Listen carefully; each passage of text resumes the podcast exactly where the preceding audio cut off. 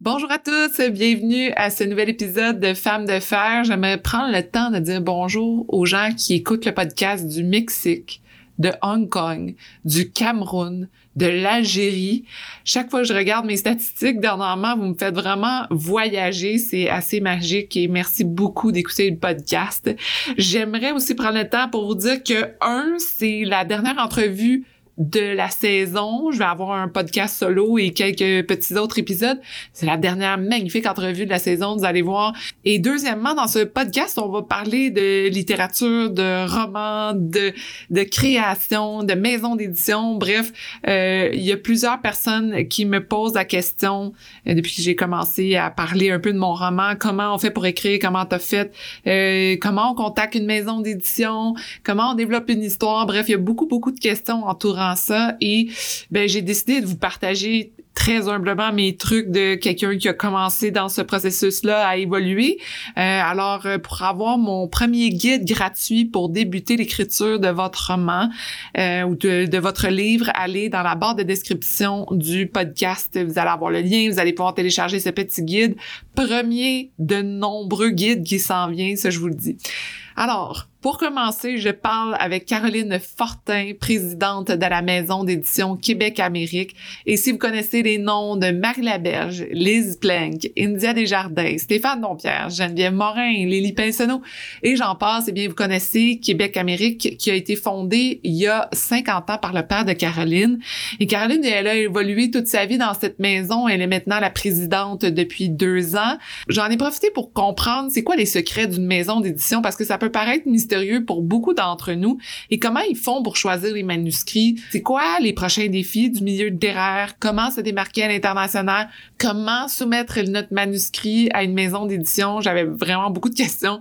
Et il faut dire aussi que Caroline, eh bien, elle est présidente du Salon du Livre de Montréal. Elle a des parts dans les éditions cardinales. Elle est copropriétaire du distributeur d'immédiat et s'est démarquée à la foire du livre de Francfort où le Canada est à l'honneur en 2020, euh, c'était la bonne personne finalement à qui poser toutes ces questions. On l'écoute dès maintenant. Bonjour à vous, je suis votre animatrice Sophie Momini et je me suis donné la mission de vous faire découvrir des femmes qui décident de faire entendre leur voix et de bouger les choses dans leur communauté, leur travail et leur famille. Peu importe où vous vous trouvez en écoutant le podcast, on a besoin de leaders positifs comme vous. C'est le temps de se laisser inspirer, d'ouvrir vos horizons et de changer le monde un pas à la fois. Bienvenue à Femmes de fer. Bonjour Caroline. Bonjour. Je pense que ça paraît dans mon visage, mais personne ne voit mon visage. Je suis très excitée de te parler, euh, Caroline, aujourd'hui, parce que, bon, là, je vais faire un petit moment de fan fini.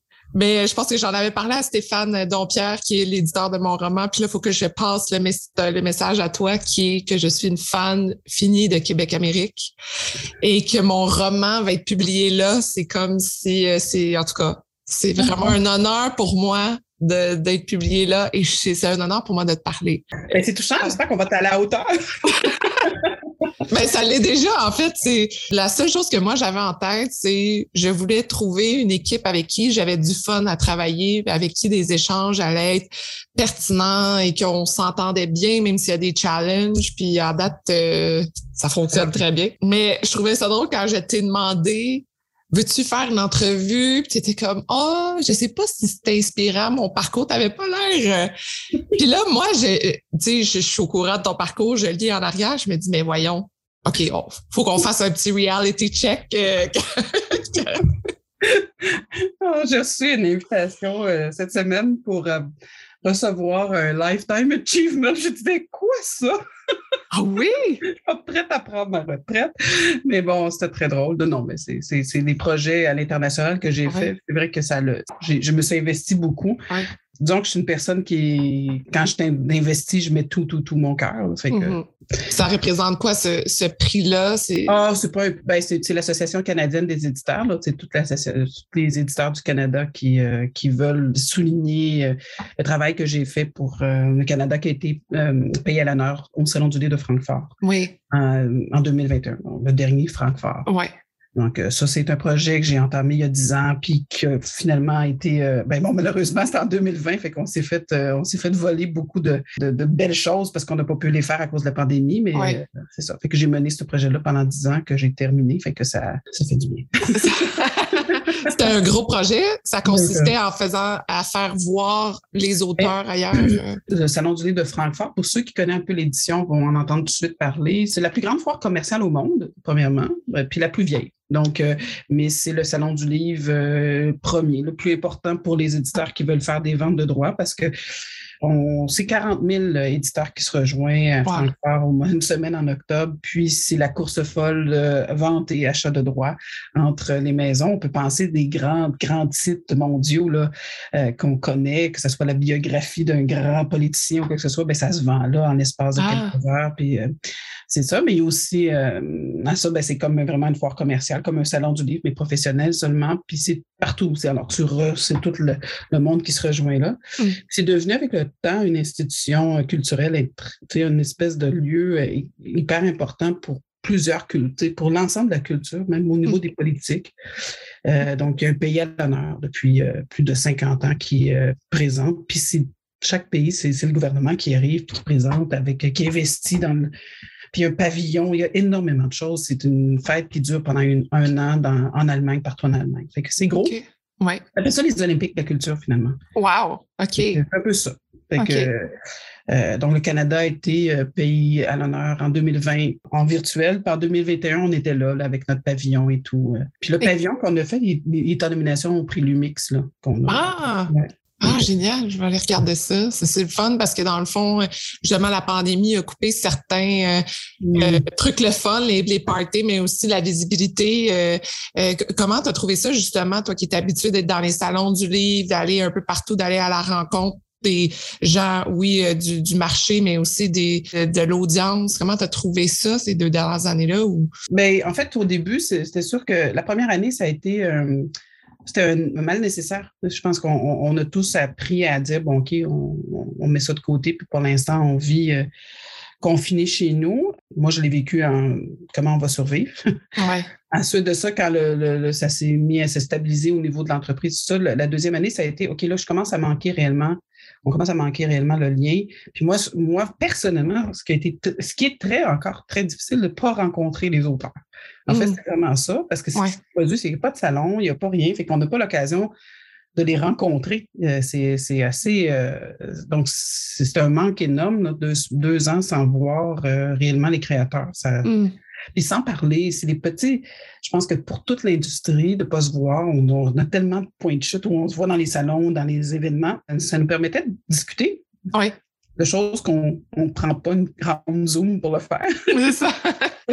Écoute, te parler de je sais pas quoi. Ça ouais. pas. J'ai eu l'impression que c'est on est devenu un petit peu euh, vide, vide d'idées. Mm-hmm. C'est là. Fait que là, la reprise vraiment me laisse présager qu'on va recommencer à, pouvoir euh, brainstormer, euh, avoir des. Parce que souvent, dans l'édition, c'est des idées qui, qui, sont issues d'un peu partout. C'est pas.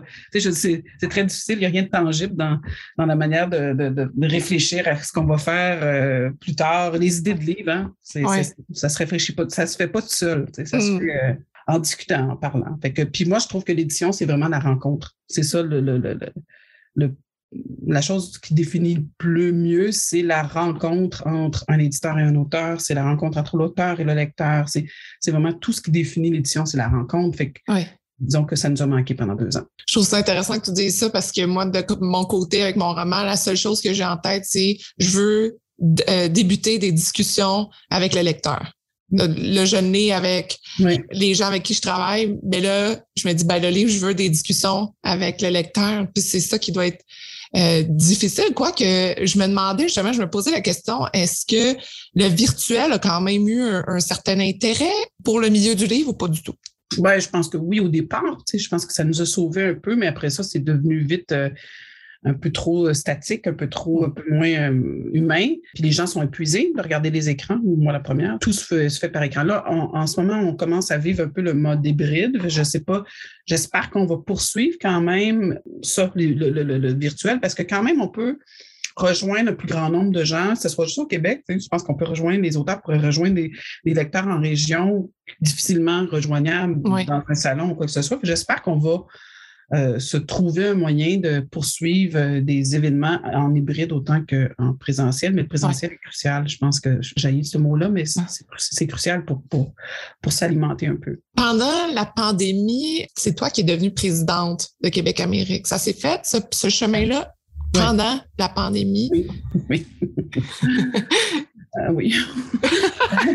ça faisait quand même plusieurs années que je suis directeur général j'ai toujours travaillé un peu chez Québec Amérique, dans le fond familial. Mon, mon, père, maintenant mon frère aussi, il a travaillé. Maintenant, il travaille encore avec moi. Euh, ma mère, on a toujours été là. Mmh. Mais c'est vraiment la maison de mon père qui a fondé. Puis c'est lui qui, qui, a mené, qui a, qui, qui a, pris le risque, le risque très, très fort risque au début, oui. là, jouer le tout pour le tout, puis qui a construit quelque chose de, de vraiment magnifique il y a eu euh, des réflexions, c'est ça, c'est des choses qu'on a. Mais c'est arrivé pendant la.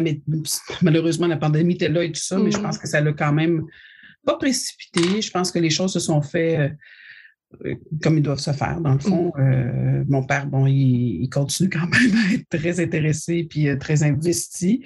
mais moi, j'avais besoin de sentir que que c'est ça, que j'assumais à peu près tout. Et je pensais pas que ça allait changer grand-chose, mais ça a changé beaucoup. Oui, qu'est-ce que ça a changé? Ben, ça a changé que c'est, c'est, sûr qu'on assume plus. Je veux dire, quand on a un patron, moi, j'ai toujours travaillé avec en tête ce que mon père pense, puis je le savais. Je, je, t'ai rendu que je comprenais réellement ce qu'il voulait puis ce qu'il pensait. Puis euh, j'ai toujours été d'accord avec lui, puis je, encore aujourd'hui, je suis d'accord avec plusieurs des choses, mais quand je me suis retrouvée, euh, puis je l'ai acheté, je, je le c'est vraiment acheté, payé, ouais. pour un bout. mais, euh, ben là, ben tu, tu, c'est sûr que tu réfléchis un petit peu plus. Tu te dis, bon, OK, il euh, faut que je. On recommence à zéro un peu. Hein, mm. ça. ça l'a mis en perspective ce que c'est d'assumer les décisions. Ouais. Euh, puis c'est ça, diriger l'entreprise, ben, c'est de prendre des décisions en longueur de journée, en longueur de semaine. Euh, fait disons que je me suis investi un petit peu plus dans la stratégie, chose que je faisais moins. Mm. J'y allais, j'y allais une saison après l'autre. Mais là, c'est vraiment, je suis vraiment dans la stratégie. Puis je mets en place des, euh, des choses pour que l'équipe euh, soit sous, euh, comprenne la stratégie, mais soit investie aussi, eux, dans la mmh. stratégie. Puis ça fait vraiment la différence. Depuis deux ans, on, ça fait la différence. Je pense dans, dans le bonheur de travailler également, dans, où on s'inscrit, pourquoi on fait ça, puis où on s'en va. ça, mmh.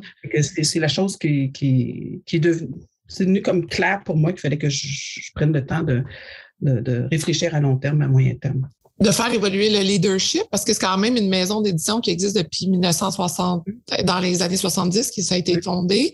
Euh, et ton père avait une idée claire. Pourquoi qu'il voulait faire cette maison-là? Ben oui, c'est sûr qu'il y avait une idée claire. Je pense pas que mon père savait qu'il fondait une maison à long terme. Là. OK. Je, suis pas sûre. Je pense qu'au départ, c'était je vais faire ça. Euh, il, était quand même, il était dans le livre déjà, il était euh, directeur euh, chez Nathan. Il ne faut pas que je fasse d'erreur dans ça, parce que ça. en tout cas, il était directeur de maison française et tout. puis il avait présenté un titre qu'ils n'ont pas voulu faire, fait qu'il a décidé de le faire. Je ne pense pas qu'à ce moment-là, il s'est dit bon, je, vais fonder une grande maison. puis il a fait des choses alimentaires au début aussi pour être capable de payer les comptes. Je sais que ça n'a pas été, ça a vraiment été difficile. Je pense que euh, quand mes parents me parlent des débuts, c'est pas, c'est pas c'était, de jouer le tout pour le tout. Euh, puis l'édition, c'est ça. L'édition, c'est vraiment, vraiment une, euh, c'est du gestion de risque parce que tu, investis. C'est de l'investissement, gestion de risque. C'est vraiment niaiseux, là, mais ah faut le voir comme ça parce que tu investis très, quand même beaucoup dans chacun des titres que tu fais. Tu investis au départ, tu, tu mets de l'argent pendant deux ans, des fois trois ans avant que le livre sorte. Fait que, avant que, que quand tu parles à des gens qui, qui, jouent sur la bourse à longueur de semaine, euh, ils sont un peu. Euh, tu racontes comment c'est quoi ton travail et, ils ne comprennent pas qu'on ne peut pas faire ça sans. Parce qu'on n'a pas de statistiques. Chaque livre, il n'y a jamais rien qui te dit comment ça se fait. Que ça, tout est dans j'ai un hunch, je pense que oui. Il n'y a, il y a rien de. Il n'y a pas de. Il y a pas. C'est quoi tes, tes, euh, chiffres qui te démontrent que ça va marcher? Il n'y en a pas. Oublie ça. C'est ça. C'est vraiment dans. Il faut avoir, euh, faut avoir le feu sacré puis dire ben écoute, euh, j'y crois.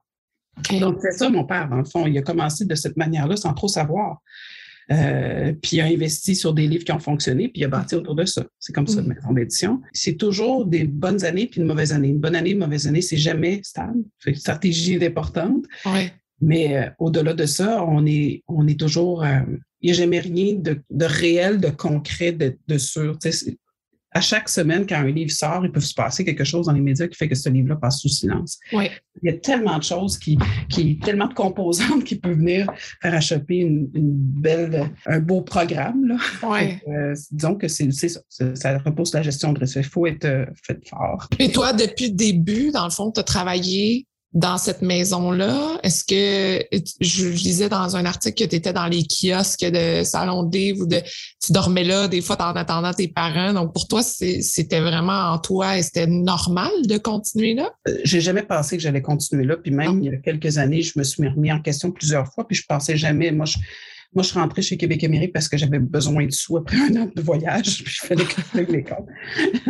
euh, puis j'ai étudié en design, euh, en design intérieur, mais bon, euh, ça a tout de suite fait en sorte que j'avais le goût de faire du design graphique, puis c'est ce que j'ai fait au départ. Mmh.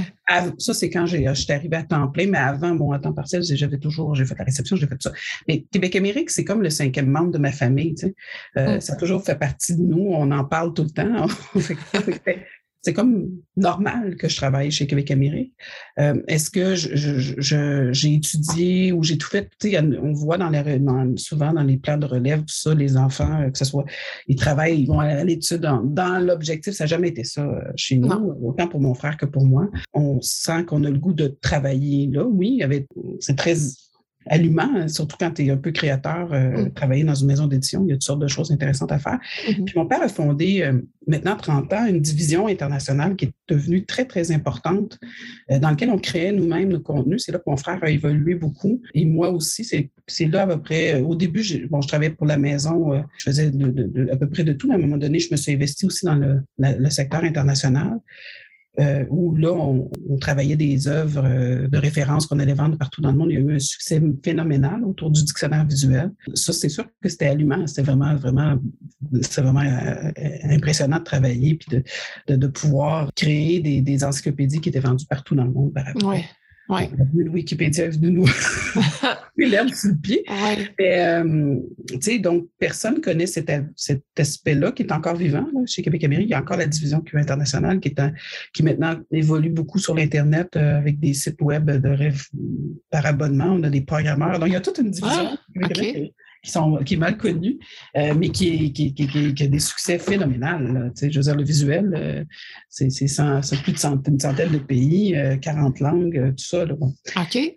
Donc, ces projets-là qui ont été initiés par mon père, qui a, vraiment encore là investi euh, sans savoir si ça allait fonctionner, mais ça a fonctionné. Ça a vraiment allumé une lumière pour mon frère et moi. On y a mm. travaillé longtemps. Fait que, ensuite de ça, bon, les choses ont évolué. Puis moi, j'ai passé, euh, j'ai passé avec la maison d'édition aussi euh, plusieurs années. Puis bon, maintenant, c'est l'ensemble qui, qui, qui m'habite. Là. je travaille pour les deux divisions. Ouais. Est-ce que là, maintenant que c'est toi la présidente, il y a des choses que tu dis, OK, là, maintenant, on change vers une autre avenue, on a un autre thème? Non, je pense que c'est préciser. C'est pas quelque chose de nouveau, c'est préciser. C'est d'être plus clair sur c'est quoi mes intentions, qu'est-ce que je veux faire euh, euh, depuis quelques années, depuis que je suis, euh, dans le fond, depuis trois ans. Je, suis pas mal dans le travail de, reprendre la maison dans son entier. Je travaille beaucoup, beaucoup à l'éditorial, chose que mmh. je faisais moins. J'ai toujours été du côté commercial de, l'édition. Et à faire.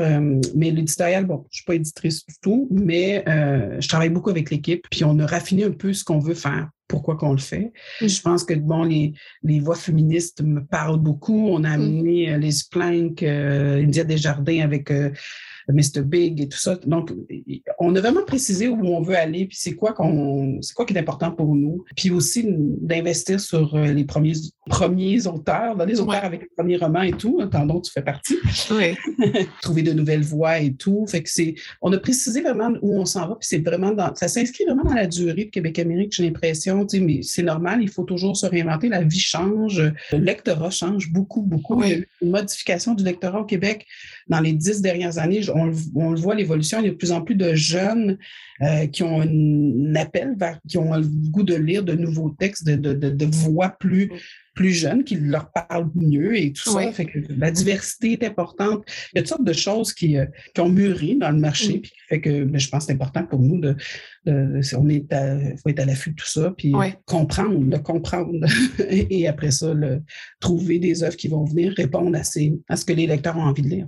Est-ce que, quand on parle de risque, est-ce que cette façon de peaufiner vers les voix féministes, par exemple, des, nouveaux, des nouvelles voix qui arrivent avec des nouveaux romans qui sont pas connus, qu'il faut qu'ils s'établissent dans le milieu. Encore une fois, c'est un risque. Mais, oui, c'est ça. Mais c'était important pour toi de prendre ça? Et comme je dis, il n'y a rien de, il y a rien de fondé puis de certain dans l'édition parce que il, y a, il, y a, ces nouvelles voix et tout ça, mais il y a aussi tout notre catalogue qui est là, oui. le fond qui fonctionne parce que maison d'édition vit beaucoup, construit un fond d'un catalogue qui, qui peut vivre longtemps. Il y a des titres, des fois, qui peuvent, euh, pas tous, là, mais il y en a qui vont mm. vivre pendant des années et des années, dont les, tous les livres de Stéphane Dompierre euh, continuent à vivre. toujours. Oui, oui. Euh, puis il y en a plusieurs autres dans la, maison. Fait que tu as ça qui, qui, donne une petite sécurité. Et ensuite de ça, mais il y a aussi, euh, il n'y a, pas juste la nouveauté, mais il y a aussi les grands noms, les, ceux qu'on on a des auteurs de maison qui sont là depuis très longtemps, qui sont extrêmement importants également. Euh, puis pour nous, c'est de les aider à, à, continuer, à durer. Donc la durée est importante aussi. donc c'est un, un, remélange des deux, je pense, qu'il faut, qu'il faut faire pour pour, pour être capable de, de, de se maintenir. C'est sûr que euh, ça, prend, ça prend des succès pour être capable d'investir dans des nouveautés. Mais on ne pourra jamais renouveler notre catalogue si on ne fait pas ce genre de choses-là, d'aller chercher de, la nouveauté. C'est comme ça qu'on va être capable d'inscrire de, de, nouveaux titres qui vont peut-être s'inscrire dans, la, nouveau, dans, dans la durée. Oui, c'est ça. Fait que c'est de toujours être.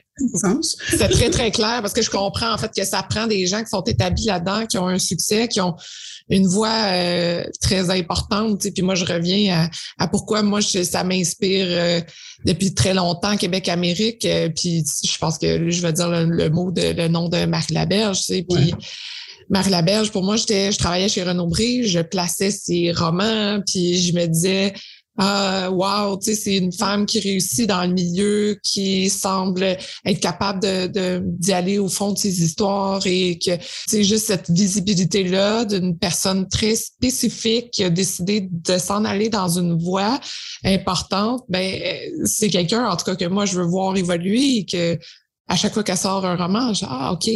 Donc ça c'est super important pour une maison d'édition. Donc c'est ça la force d'une maison d'édition aussi, j'imagine. Oui. puis Marie Laberge, qui est magnifique, c'est que Marie Laberge évolue avec le lectorat. Euh, Son dernier euh, contre-coup à l'automne, c'est vraiment une histoire très actuelle mm-hmm. euh, avec des personnages jeunes. Elle sait elle sait comprendre ça, elle sait s'investir à, à, à, vraiment l'amener. Bon, c'est sûr qu'elle fait un travail magnifique d'écriture, mais aussi de, de recherche, hein, c'est sûr.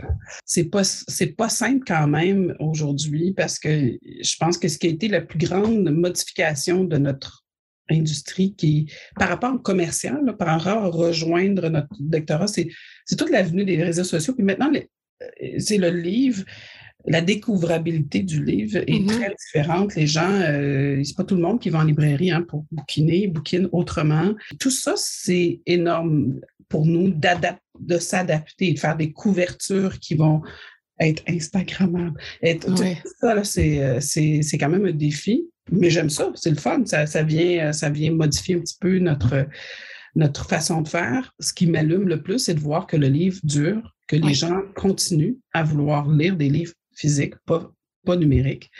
Euh, et, ça, je pense que c'est ce qui fait que ça garde notre industrie en vie. Qu'est-ce qui fait que les gens continuent, tu crois? Ben, tu sais, à chaque fois qu'il y a eu des, des, grands, des grands mouvements, que ce soit l'avenue, je suis rendu vieille, ça va très vite, mais l'avenue de l'Internet, l'avenue du web, tout ça fait que les gens annonçaient c'est fini, il n'y aura plus jamais de livres. Ah oui. Euh, puis non, parce que les gens ont besoin de se décrocher. Et je pense que de prendre un livre papier, c'est c'est la seule, c'est vraiment une, à part, bon, il y a le théâtre et tout ça, mais euh, c'est l'offre culturelle où tu n'as pas besoin de brancher. Tu peux le prendre il y, a, quelque chose d'aussi au niveau du toucher, le livre. Puis plus ça va, plus on réalise que l'objet est très important pour les gens. Puis on met de l'énergie à créer un objet qui est attrayant et, mm. aussi de, de, qualité, tu sais, que ça soit, ben là, on voit que ça interpelle les lecteurs, ils ont besoin. Puis c'est aussi le passage. C'est beaucoup plus facile de donner en cadeau à quelqu'un euh, je pense que la meilleure promotion d'un livre, c'est le bouche à C'est les gens qui disent Moi, j'ai lu ça, j'ai aimé ça. C'est la meilleure pub. Euh, et puis ça, ben, ça s'inscrit aussi dans les gens qui, qui vont, donner les cadeaux. Euh, le cadeau, le livre, c'est un objet cadeau également.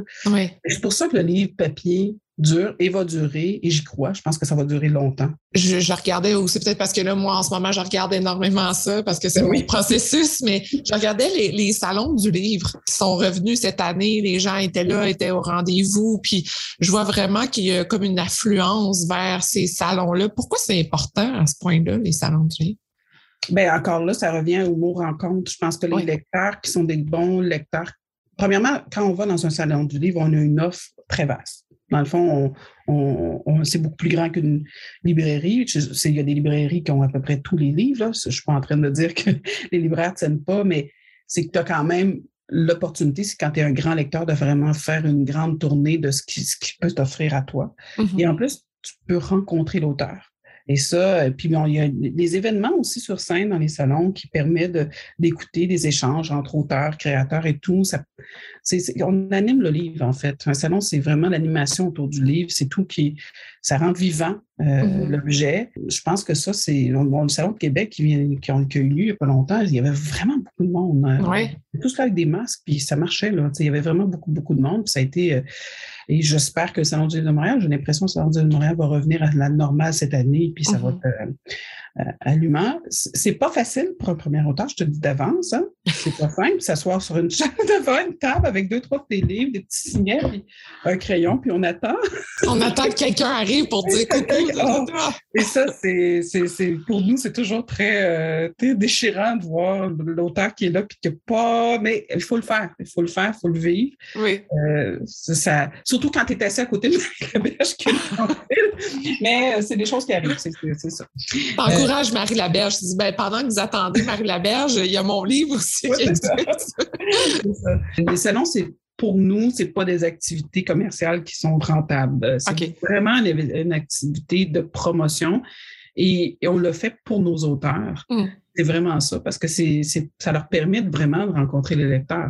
Il n'y a pas d'autre place où on peut rencontrer le lecteur. Hein. Mm-hmm. Euh, c'est, pas mal des salons du livre. Maintenant que Québec-Amérique euh, est sur cette lancée-là, est-ce que euh, tu es encore en train de te dire qu'il faut peaufiner des choses ou tu dis non, on consolide, on regarde? ben oui, on est toujours en train de recommencer. Chaque saison, on recommence. Oui. ben en fait, c'est jamais pareil. Il n'y a pas une saison qui est pareille. C'est ça qui est le fun de l'édition. On ne peut pas s'ennuyer en travaillant en édition parce qu'on n'a jamais le même catalogue. Mais à chaque mois, il y a des nouveautés qui sont nouveaux. Ouais. Euh, ben là, on travaille très, très fort sur un projet euh, qui est un projet pas pilote, mais qui est de petite échelle. On amène quelques-uns de nos titres en, distribution en France. Fait que tu vois, ça, c'est, c'est un gros, gros, gros projet dans la mesure où il faut s'investir, puis investir, puis encore là, prendre des risques. Euh, mais je me suis jamais retrouvée dans une situation où je dis, bon, ben là, c'est beau, on, fait juste consolider. Non. Non. On est toujours en train de penser à de nouvelles façons ou de nouvelles collections, ou de nouvelles façons, de nouvelles approches, tout ça. On a des comités euh, à l'interne parce que j'ai une équipe euh, très jeune autour de moi, puis j'aime ça les faire, euh, les faire travailler. fait qu'on fait des, des, rencontres de développement, des rencontres de, on fait plein de, on a toujours beaucoup d'idées. Fait que c'est, mmh. je pourrais pas dire qu'on consolide. On consolide peut-être nos, nos acquis. Ça, oui, c'est ce qu'on sait ce qu'on sait qui fonctionne, puis euh, on, fait beaucoup, beaucoup de post-mortem, dans le fond, à savoir euh, on en est où, pourquoi ça, ça fonctionne et tout ça. Mais mm. le malheur dans l'édition, c'est que tu n'as jamais réellement réponse. Donc, euh, si on savait c'était quoi la meilleure couverture, on la ferait. Je pense que moi, ce qui va être le défi que j'ai dans les années devant moi, ça va être de, vraiment déléguer de plus en plus, rendre mm. Puis l'équipe que j'ai en place qui est là, c'est pour moi, c'est ceux qui vont en prendre un peu plus, puis tout ça, pour me permettre justement de faire plus de stratégie peut-être. OK. Et vraiment directrice générale dans le quotidien. De directrice générale à présidente, ça n'a pas réellement changé, mais il faut que ça change. Dans le fond, faut, je pense mm. que je, faut que je laisse la place à certaines personnes pour prendre plus de décisions. Puis euh, je sais, mm. c'est pas. Euh, oui. Développer la stratégie, euh, donc comme tu disais, d'aller essayer de vendre ailleurs. De... Oui. Il faut ouvrir nos marchés parce que là, on a eu une année magnifique avec la pandémie où les gens avaient juste ça à faire lire. Là, c'est devenu, depuis deux mois, euh, l'arrêt total. Dans le fond, les gens arrêtent, euh, c'est normal, ça fait tout, tout, tout, ça va remonter. Malheureusement, on n'est pas à l'abri des, des, hauts et des bas économiques. Euh, avec l'essence et tout ça, ben, les libraires nous disent il y a beaucoup moins de monde qui rentre en librairie en ce moment. Est-ce que les voix canadiennes sont intéressantes pour le marché international? Ou faut, faut vraiment, vraiment défricher le terrain pour ça? Ah oui, oui. C'est un gros défi de vendre des droits à l'international. C'est mm. très difficile. Mais bon, le projet qu'on a fait de Francfort, on en a vendu quand même 400 œuvres canadiennes aux, aux, éditeurs allemands. Pas mm. toutes avec Amérique, tristement. Mais bon, c'est et puis quand on va à Francfort, ben, on a quelqu'un qui fait que ça, présenter, mais il y a beaucoup d'appelés, peu d'élus. Là, on, on s'essaie. Euh, il, faut, il faut charmer un éditeur qui est prêt à investir sur une œuvre canadienne. Fait que ça, c'est faut avoir beaucoup d'arguments. Mm. Mais oui, on vend euh, des droits. Tous les mois, il, y a, il va y avoir une session de droit ou en tout cas une entente pour euh, un pays ou un autre. C'est un mm. peu partout on, présente à peu près toute la terre entière, mais c'est pas, toujours, pas toujours simple. Mm. C'est important pour moi, Caroline, vu que j'étais avec moi et que le milieu du roman euh, peut paraître euh, mystérieux pour bien des gens, parce qu'en fait, euh, depuis que j'ai annoncé que je faisais un roman, il y a beaucoup de monde qui se tourne vers moi pour me poser la question comment tu fait, comment tu développes un roman, comment tu t'approches une maison d'édition et tout ça? Bon, il y a plein, plein, plein de questions qui arrivent là. Et puis, c'est des questions que moi aussi, je me posais quand j'écrivais. J'ai goût de t'entendre parler sur toi, personnellement, quelle est ta façon de trouver un manuscrit? C'est quoi la meilleure façon de, contacter Québec-Amérique pour euh, envoyer son manuscrit? Bien, première chose que je peux dire, tu le sais maintenant parce que je te l'ai dit tout à l'heure, c'est moi qui c'est moi qui ai comme vu ton manuscrit rentrer, puis, c'est rare, je fais pas ça. Je fais pas souvent ça, mais c'était parce qu'on avait mis un nouveau système en, en, place, puis ça me tentait de voir c'était quoi. moi, en ce moment, à ce moment-là, je regardais combien de, combien de manuscrits on reçoit par jour, juste pour hmm. voir, mais on en reçoit des fois trois, quatre dans une journée. Trois, quatre euh, par jour? Pas tous les jours, mais les dimanches, c'est fort. oui, mais c'est notre journée de congé, les, les autres. Euh, puis bon, j'ai repéré le tien, je l'ai envoyé à Stéphane et tout. Mais peut-être parce que le sujet m'apparaissait très d'actualité, dans le fond, que je voyais que le lectorat avait, il, était là, là il, y avait, il y avait un intérêt. Et comment? Je vois souvent cette question-là, puis je pense pas, euh, je pense pas que c'est comment qui est important, c'est pourquoi.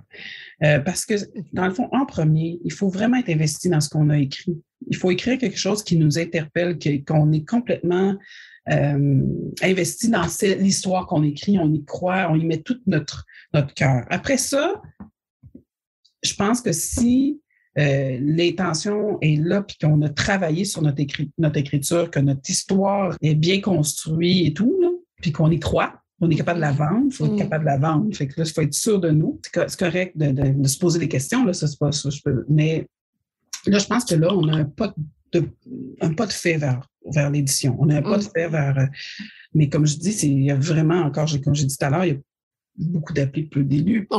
On en reçoit tellement et c'est très rare qu'on prenne des manuscrits qui arrivent à l'intérieur parce qu'on a déjà nos auteurs maison. Mm. Il y a une chose qui est certaine, chez Québec Amérique, tout ce qui nous est envoyé est lu. Euh, c'est pas tout le temps lu au complet, parce que souvent, après deux pages, trois pages, on sait déjà que c'est pas pour nous. Parce qu'on sait ce que nous, on est capable de défendre. Parce que nous, dans le fond, on, on sait sur, sur, quoi on est bon. La, fiction, la non-fiction, les essais, tout ça. Mais bon, on en reçoit de toutes sortes de choses. Là. Donc, un, c'est vraiment ça. C'est commencer par avoir créé l'œuvre qui nous, qui nous interpelle, qui nous parle, ce qu'on veut faire. C'est la, la voix qu'on veut amener. Ça, mm. Je pense que c'est de travailler beaucoup sur son, son texte en premier. Puis ensuite de ça, ben justement, il faut vraiment travailler sur son pitch de vente pour l'envoyer. Puis je l'enverrai pas à juste une maison, je l'enverrai à plusieurs maisons. Mm une question de mettre plus de chance de son côté. Et ce que je pourrais dire, qui est bien important, c'est vraiment de s'assurer que nos que toute l'œuvre est bien, mais qu'on a vraiment travaillé pour qu'au début, là, on comprenne. Oui. Parce que je ne cacherai pas qu'on sort ça. Des fois, on fait des journées où on passe à travers tous les manuscrits, on passe, on passe les premières pages. On peut pas, on peut pas tout lire au complet et tout. Fait que ça vaut la peine de travailler bien au début de roman. Oui. J'ai goût de, rebondir là-dessus, excuse-moi Caroline, parce que ça me fait penser à avant que, que j'envoie que j'envoyais mon manuscrit. Bon, c'était la première fois que j'écrivais un roman. Venant du milieu du magazine, c'est totalement différent. Donc, tu sais, j'avais pas vraiment de comparable autre que les romans que je lis, par exemple.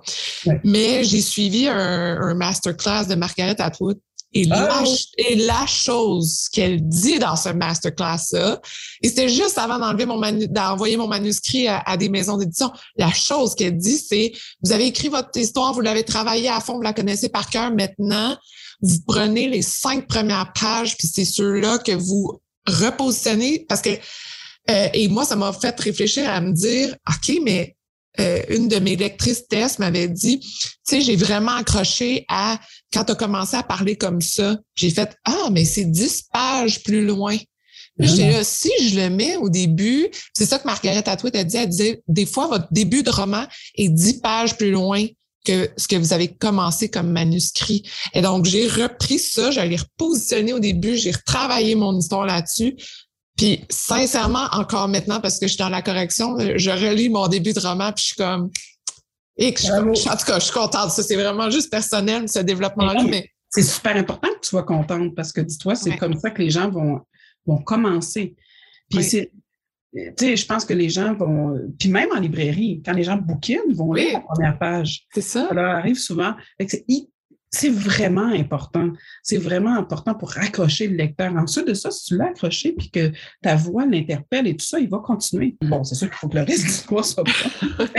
Mais en même temps, elle a, ben, moi, j'avais, je sais, c'est le point de masterclass, je l'ai oui. aussi, puis elle a totalement raison. Puis je pense que c'est le, le, conseil le plus judicieux à donner à un premier, euh, premier un auteur qui fait un premier roman. Ah, vraiment. S'attarder au début.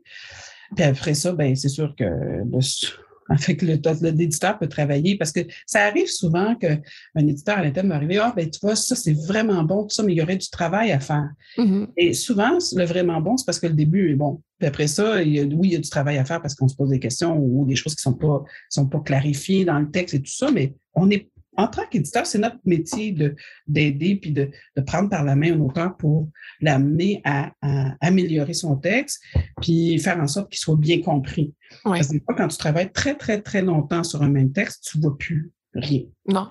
On est, on est tous un peu comme ça, là. Quand on travaille très longtemps sur un on ne voit plus rien. Fait que c'est, c'est là que notre, notre travail arrive. Mm. Le travail d'éditeur, c'est d'être capable d'avoir ce, ce recul-là puis d'aider l'auteur à améliorer. Oui. Mais c'est vraiment prendre par la main. Je pense pas que c'est de dicter quoi que ce soit. Hein. Non. Oui, c'est ça, parce qu'il y a certaines euh, personnes qui me disaient, ben là, j'espère qu'ils détruiront pas toute ton histoire. mais je me disais, ben, c'est pas du tout ça l'objectif d'un éditeur. Oui, c'est ça. C'est poser pas Québec-Amérique. Euh, le processus que j'ai eu, c'est pas ça que j'ai eu comme processus. Ben, ça vaut pas le don, parce que c'est ton nom qui est sur le livre. Hein. En fait, nous, on défend, on défend un ouvrage qui est créé par euh, Sophie. Pas, pas que par Québec-Amérique. Euh, c'est bien important pour moi, ça. Hmm. Est-ce qu'il euh, y a des livres qui t'ont surpris dernièrement? Écoute, il y en a plein, mais là, tu sais, moi, j'ai des mots, comment on peut dire ça? J'ai des vagues. Oui. je vais, à un moment donné, je vais me mettre à lire, puis je vais lire sans cesse, puis là, je ne ferai rien d'autre. Puis là, je suis dans un cru. Tu sais, là, des fois, je m'arrête, puis pendant, puis je vais lire. Ce que j'aime pas d'être à la position que je suis, c'est que quand on pitch un livre, on me donne tout. Fait que je suis la fin, chez tout. Fait que des fois, c'est un peu ah. poche, tu sais. Ah. Euh, mais je dois dire qu'il y a un livre de l'automne qui m'a assez touché pour que j'y repense encore. C'est Les Heures parallèles, mm. euh, qui est un, c'était pas le premier roman, mais c'était vraiment euh, c'était vraiment une histoire qui m'a interpellée, puis qui est un peu dure parce que ça parle de, de, de, violence conjugale et tout ça, mais ça se passe dans Rosemont. J'habite Rosemont. Il y a un ferrailleur là-dedans. Il y a un ferrailleur pas loin de chez moi. Je pense que, puis je le lisais sur le balcon ici, puis je sais pas, ça m'a interpellé beaucoup. OK, OK. Bon, il y en a beaucoup d'autres. Je ne veux vraiment pas être euh, celle qui choisit ou quoi que ce soit, mais il y en, il y en a un autre qui, qui, qui a été publié chez Gallimard. Un bref instant de splendeur. Ocean Wong. C'est touchant, touchant, touchant. C'est un Américain. C'est touchant. Puis c'est très drôle parce que j'avais la version anglophone et la version francophone de ce livre-là chez moi pour une raison obscure. J'achète plein de livres que je lis pas tous. Euh, c'est ça. Fait que vraiment, tu vois, ça, ça en est un qui m'a touché, à part toutes les autres qui m'ont touché. je veux dire, euh, l'été dernier, j'ai lu. Euh, Euh, j'ai lu Novice de Stéphane et ça m'a, tu vois, ça, ça m'a parti une vague de lecture intense. J'ai tellement eu de plaisir à lire ce livre-là qu'après ça, je me suis allé lire, je pense, une, une vingtaine de livres dans l'été à cause de ça. il m'a donné le goût de lire. Ah, ben, wow! C'est ça qui est le fun avec la lecture, c'est que tu sais jamais en, tournant la page dans quoi tu embarques, dans quel univers tu embarques. Euh, tu as un bel festin splendeur, je suis touchée, je suis, je suis, euh, ça, je viens les larmes aux yeux, tout ça. Je l'ai lu à petite dose parce que c'était difficile pour moi de lire tellement c'était mm. touchant. Ça, c'est une chose. Mais Stéphane, tu le lis puis tu le passes d'une euh, novice, là, tu le passes d'un coup, mais tu ris tu as vraiment beaucoup de, plaisir, tu es diverti. tu sais, c'est les deux extrêmes de lecture, là. Puis, euh, moi, les deux m'interpellent. Ça m'intéressait de savoir ton implication avec les éditions cardinales. Euh, parce que tu es très impliqué euh, dans Québec-Amérique. Mais en fait, j'ai Québec-Amérique J'ai quand même 65% des éditions Québec Cardinal m'appartiennent. avec Antoine Rostrand, que, que, le, que le, 35% qui reste. mais c'est lui qui, qui gère, qui est très indépendant, qui gère, mais c'est sûr qu'on se parle souvent. Oui. Euh, je suis investie aussi dans les éditions cardinales, c'est sûr, puis je veux, je veux le succès et tout ça. Puis je, suis une fan, je suis une des premières fans de tout ce qui publie. Puis, euh, mais bon, c'est sûr que dans le fond, c'est un investissement pour moi. Là, c'est, mm.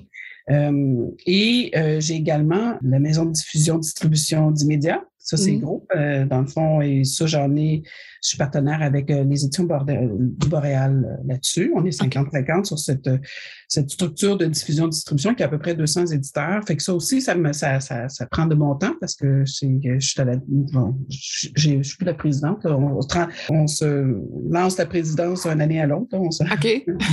Mais quand même, il y a des conseils de direction, il y a des conseils d'administration. Et puis, bon, je viens d'être nommée présidente du Salon du livre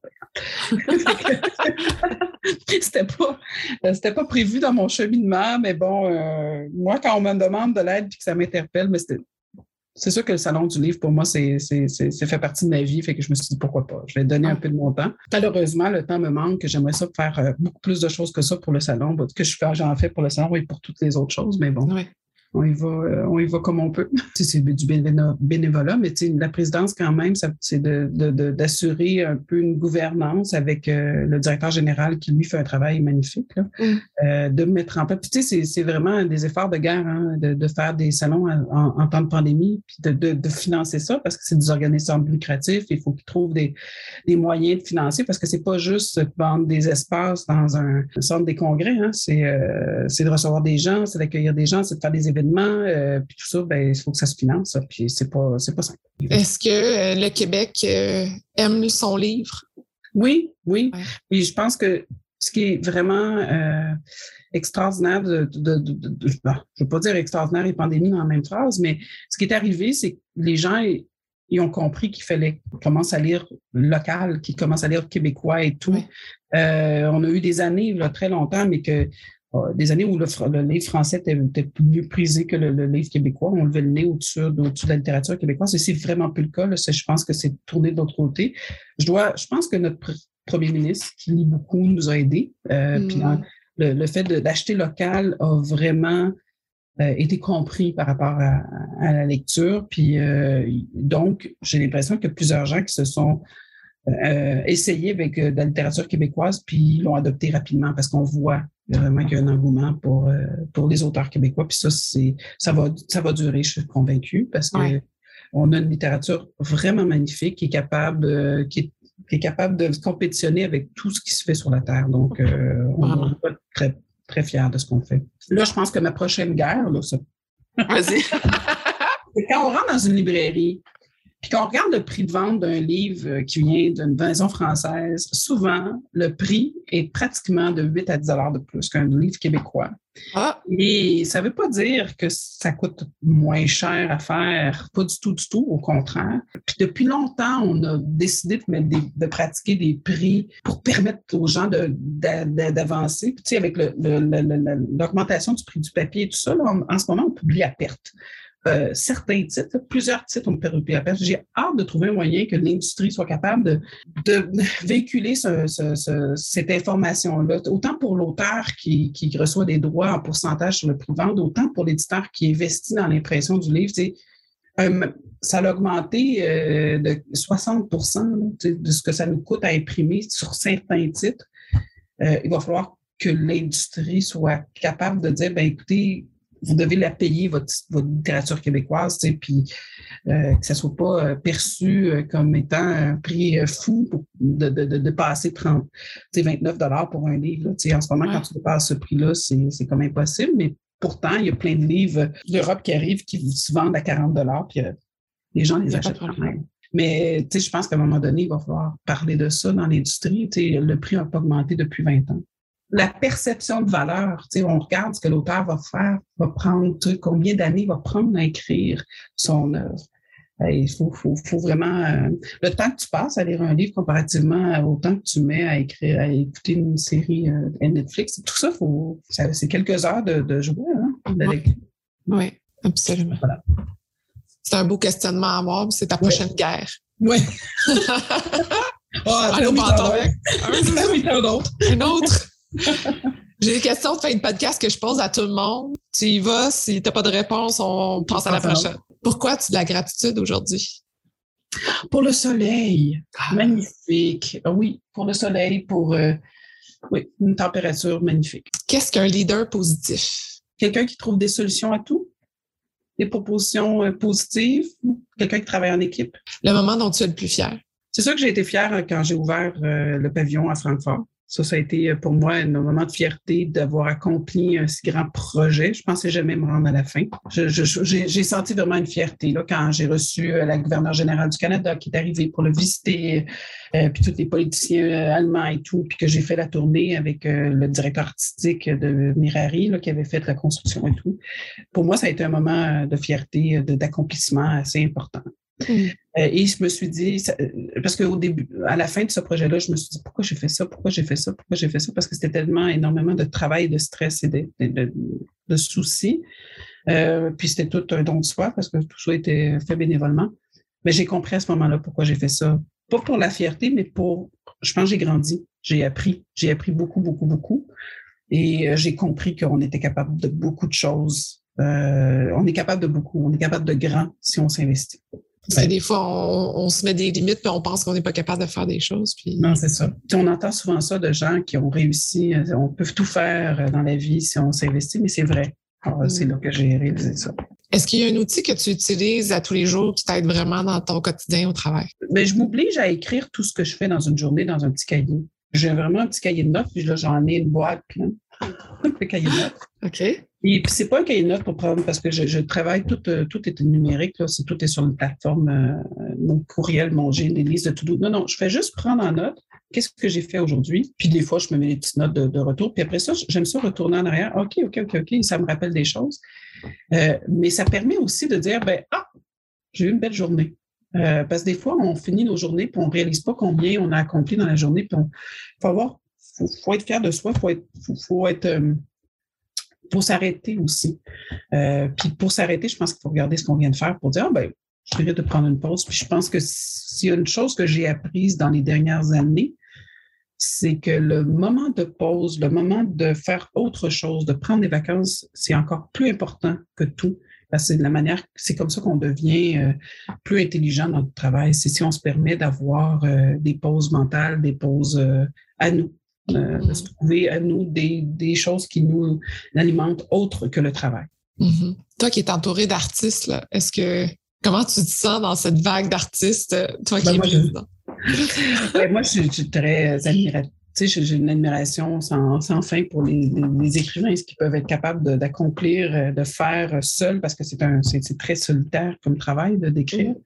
Euh, j'ai beaucoup d'admiration. J'ai pas, j'ai pas, j'ai pas envie moi d'écrire un livre. Fait que je pense que ça, ça se définit ce qu'un éditeur est, euh, selon moi. Il faut pas avoir envie d'écrire, il faut avoir envie de lire, parce que non, mais c'est vrai, parce que c'est un art en soi on est toujours surpris. On est toujours surpris d'un texte, surpris d'une phrase, surpris d'un mot bien dit à la bonne place. C'est ça qui est, fascinant avec notre métier. Mm-hmm. Moi, le meilleur moment quand je lis un livre, c'est je lis une phrase ou un mot, puis là, je suis là, ah, ah puis là, tu prends juste un moment de savourer cette phrase-là. ah, tellement, merci d'avoir écrit cette phrase-là. Ben, à chaque fois, je me dis, mon Dieu, j'aurais dû avoir un. Parce que je l'ai cahier, là, je suis une fille qui a des cahiers partout. Je devrais avoir un cahier pour ces phrases-là. Juste pour ces phrases-là, c'est vrai. On va prendre ça en note. Ouais. Euh, dernière question, qu'est-ce que ça veut dire pour. Ben, en fait, j'étais pour te demander, est-ce que tu lis quelque chose en ce moment ou qu'est-ce que tu as le goût de lire prochainement? Non, mais j'ai une bonne boîte de choses qui m'attendent. Je veux, je veux lire la saison qui s'en vient, je veux lire ton livre. Euh, j'ai vraiment. Ça s'en vient. Oui, c'est ça. Fait que j'attends. En fait, c'est ça. Je me prends une petite pause parce que je vais, je vais recevoir tous les, euh, les montages de notre saison qui s'en vient. Puis je pense que c'est ça que je vais amener avec moi en, voyage. Là. OK. Euh, je vais en amener quelques-uns. Je, pense que c'est ça que je vais, je vais lire. J'aime beaucoup, j'aime, je, je, veux être capable de tout lire. Euh, des fois, ben, j'y arrive pas, mais bon. Qu'est-ce que ça veut dire pour toi, femme de fer? En premier, pour moi, ça veut dire euh, maître d'une famille. Je, je, pense, femme de fer, pour moi, c'est plus mère. Je ne sais pas pourquoi. Mmh. Une mère. Je pense dans ma vie, les, les fois où j'ai été le plus solide, c'est pour mes enfants que, pour et avec mes enfants. Mm. C'est ça que ça me dit. Euh, puis je pense que c'est, malheureusement, je le vois comme ça aussi un peu. Là, quand je regarde mon équipe, je me vois comme une maman un peu. Mm-hmm. je, veux leur bien, je les aime, je veux. Euh, une mère, c'est prêt à tout. Euh, en terminant, si les gens veulent te contacter, c'est quoi la meilleure façon? On peut écrire sur l'info de Québec Amérique, que je reçois tout. Hein. Je reçois tout ce que les, on m'écrit. Si on a besoin de m'écrire, on peut écrire là, il n'y a aucun problème. Merci beaucoup, beaucoup, Caroline, pour cette magnifique entrevue. Vraiment, je te remercie. Bon, là, on va se voir en vrai éventuellement. Ça s'en vient, puis on va sûrement se voir dans un salon. Absolument. À côté de Marie Laberge, moi, je vais être toute seule avec mon stylo. Je vais faire bon. Franchement, je vais leur dire, petite note, il faut mettre Sophie à côté de Marie. Génial. Merci beaucoup, Caroline. Je te souhaite de belles vacances, grandement méritées. Merci d'avoir écouté l'entrevue jusqu'à la fin. J'ai énormément de gratitude pour votre présence et j'espère que vous êtes totalement inspirés. Si vous voulez garder contact, rendez-vous sur le Instagram de Femmes de Fer et vous pouvez également vous abonner au Patreon de Femmes de Fer pour encourager l'équipe à produire encore plus de contenu pertinent pour vous. Je vous souhaite une magnifique journée.